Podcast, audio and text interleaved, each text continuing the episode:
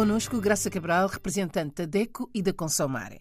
Graça, sabemos que nos países africanos de língua oficial portuguesa há uma subida generalizada dos preços, sobretudo nos produtos alimentares. Uma triste realidade, os preços dos produtos, sobretudo os importados, têm subido muitíssimo nos países africanos de língua oficial portuguesa.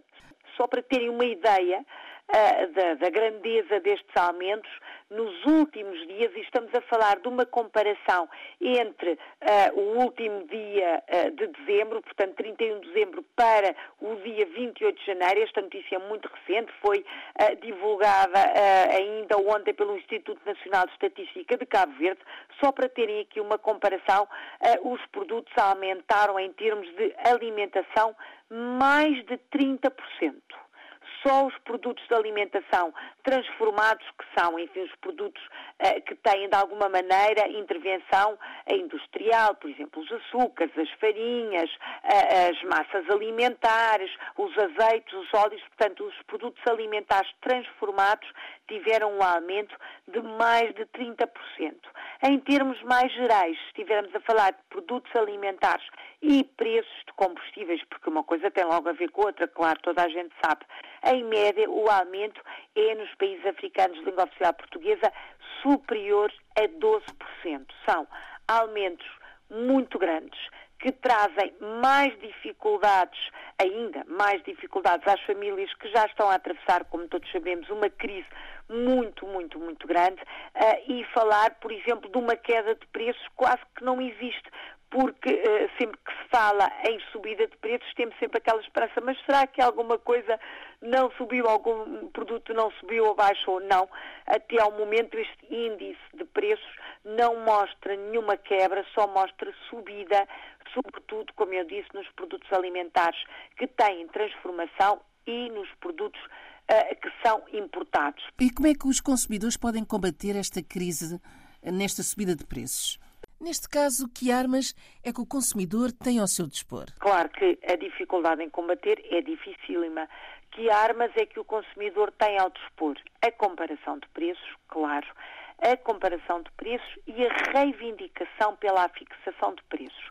Porque, na verdade, o problema uh, que traz no dia a dia o comércio ao consumidor é o facto de não ter os preços devidamente afixados, afixados por quilo, por litro, por unidade, por, à dúzia, que também é uma expressão que muitas vezes é utilizada nos mercados de venda a granel.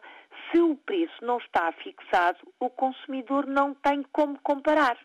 E começa aqui logo a, a gravidade da situação, porque se os preços estão a aumentar muito, a vantagem de comparar preços é ir comprar onde ele é mais barato. Claro, obviamente, não é? Porque se estamos a comprar, vamos imaginar, estamos a comprar arroz, estamos a comprar mandioca, estamos a comprar farinha de milho, temos que procurar os locais onde estes produtos são mais baratos.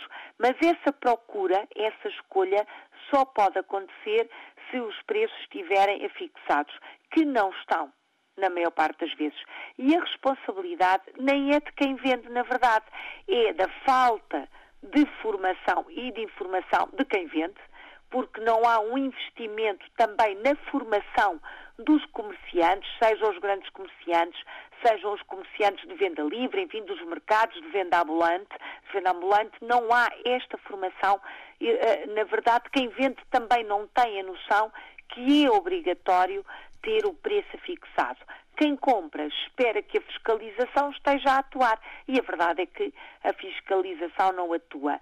E esta é uma luta antiga que as associações de consumidores de língua portuguesa têm, sobretudo as associações que têm mais história, como a Associação de Cabo Verde, como a Associação de, de Moçambique, por exemplo, que têm longo percurso nesta área. Relembro que a Associação Moçambicana trabalha muito com populações que têm até pouca, têm escassez de produtos, como por exemplo em Cabo Delgado, que há uma escassez e há uma crise muito grande, há um perigo muito grande ainda por cima de segurança pública, que faz com que a fiscalização, as regras, uh, a segurança seja ainda mais uh, urgente, mais premente.